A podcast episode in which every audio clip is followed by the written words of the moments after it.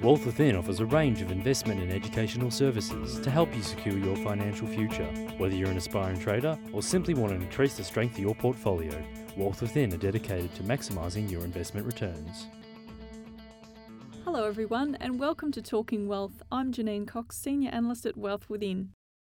This week I'd like to talk to you about the banks.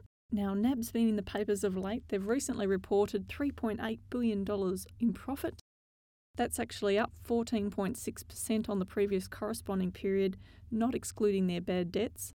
It's a very different picture when you actually take bad debts into consideration, but nonetheless, the market is saying that it's a reasonable result, a solid performance. Now, our banks have actually been holding quite a solid position in our economy. The US banks have not been so fortunate, and they've received a lot of government handouts, as you know. And we're approaching the period where these banks have to start handing back this money. So it'll be interesting to see whether there are any casualties that come out of this and how that will then affect our market going forward. I think that it could send a bit of a shockwave through our market if that happens. However, Australians are still riding on the fact that we're the lucky country and we're doing much better than everyone else for now. And we hope that will continue. Now, looking at the things that could affect the banks and the market, the retail sales figures, generally they put a bit of a guidance out before Christmas looking at how things are going, but the real figures won't come out until next year. So the big picture figures, I think, come out sometime in January. So we'll know how things have gone over the Christmas break and what consumer sentiment is really like post the stimulus injection into our economy.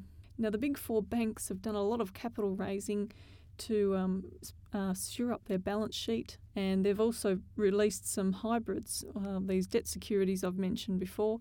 The interesting thing about these is the banks can actually have up to 25% of their Tier 1 capital, that's their highest level of capital, in hybrids. Now, they're actually cheaper than issuing equity.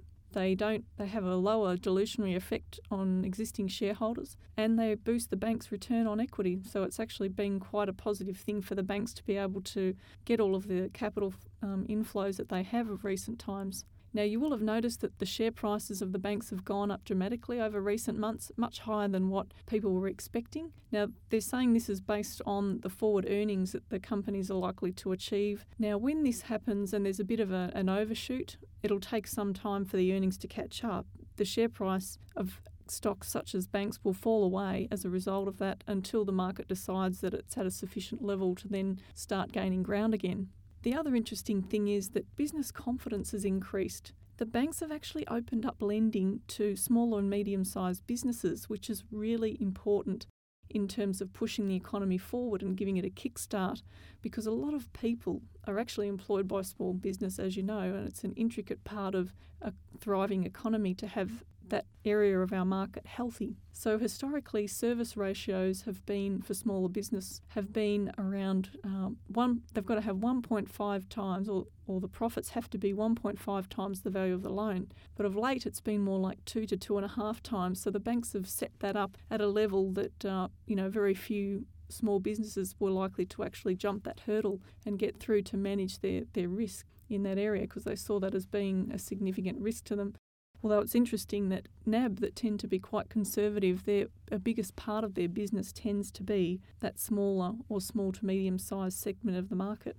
Right now, there's a lot of talk about impairment costs peaking, that the risk side is peaking out. Interesting that NAB's CEO wasn't prepared to say that these impairment costs have peaked. And of all of the banks, I tend to listen to NAB more than the others, because prior to the financial crisis and through the financial crisis, they were the first to come out and say what was really going on. So I actually give them a lot of credence for that. As far as interest rates are concerned, next week everybody's hanging on their seat to see what's going to happen, but the market believes that an interest rate rise is inevitable and that 0.25% is more or less a given.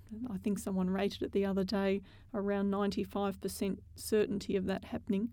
0.5% would probably shock the market a little bit, and I'm hoping that doesn't happen and we see 0.25% rise at most going forward. In an ideal situation, I'd actually like the RBA to wait to see what the January figures are like from retail sales before they jump ahead and do that. However, they're concerned about the inflationary pressures that they're seeing in the economy at the moment. Generally, they try to keep that between 2 and 3%, but at the moment it's up around 3.5%. They're also concerned about a potential real estate bubble. They don't want to allow that to get too far ahead of itself.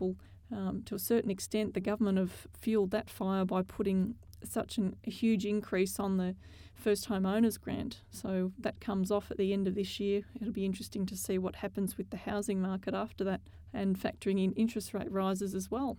So I hope you've enjoyed the talk today, and I look forward to sharing something else with you next time. I'm Janine Cox, Senior Analyst at Wealth Within. Bye for now. Talking Wealth was brought to you by Wealth Within. To learn how you too can maximise your investment returns, call 1300 ShareTrade.